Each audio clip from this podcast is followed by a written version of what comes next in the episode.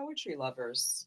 This Father's Day, give the gift of poetry with Father versus Sons, a moving, funny, and richly illustrated book from the iconic Beat Generation author Herbert Gold and his twin sons. Father versus Sons, a correspondence in poems.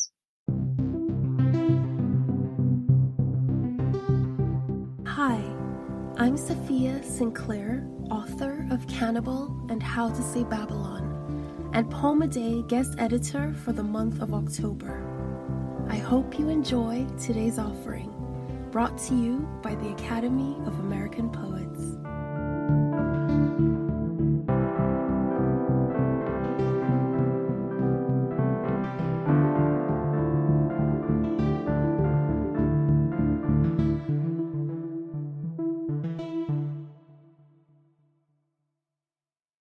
This is Idil Hassan reading the excised and unexcised version of Under the Tuscan Sun, 2003, A Romance Interrupted.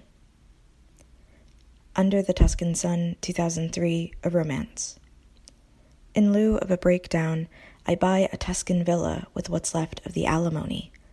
The keys I am given are old, and because I am a novelist, I imagine my past lives as the generations that once lived in this house the man who will teach me that after a lengthy divorce I can still orgasm takes me to Rome.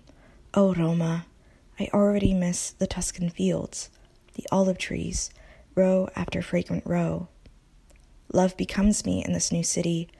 I am always radiant. I dress in white, cinched at the waist. I antique shop, never suspecting I could find such fine china. He leaves me, of course. After all, we'd never survive it, the hours long drive between us. I don't shed a single tear. Besides, there are many men to take his place, ballads of them, men who will touch me. This is the pinnacle of romance, men who tell me I have eyes they could drown in. I want to lie naked in their beds and rename each place they kiss me. Giorgio, Marcello, Pietro, whose oiled lips at dinner could make a blush cross Mary's porcelain cheeks. Under the Tuscan Sun, 2003, A Romance Interrupted. In lieu of a breakdown, I buy a Tuscan villa with what's left of the alimony. The keys I'm given are old, and because I am a novelist, I imagine my past lives as the generations that once lived in this house, and each one of them is white.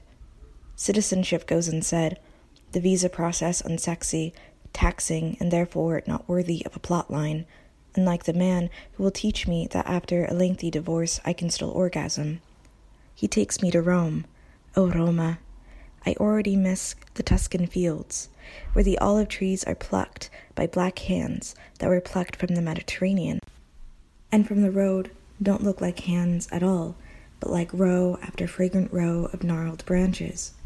Love becomes me in this new city. I am always radiant.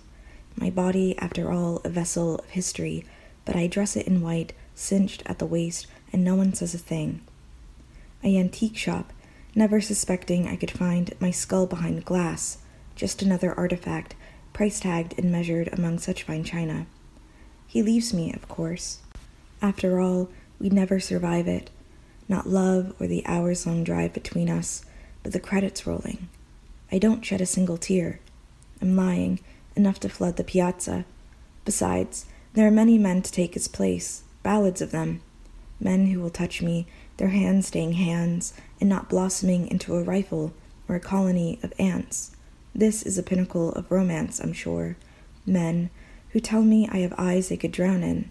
Men who have never been left to die at sea.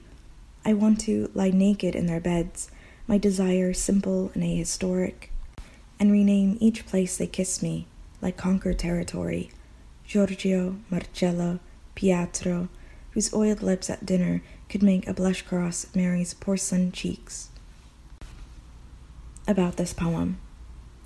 I wrote this poem after watching the film and considering persona and how all rom coms exist in the genre of fantasy. What must be excised in order for romance to succeed? How is belief a form of erasure? How is persona possession as defined by ownership and as spiritual capture? Is it possible to have a steamy love affair after a brief mental breakdown?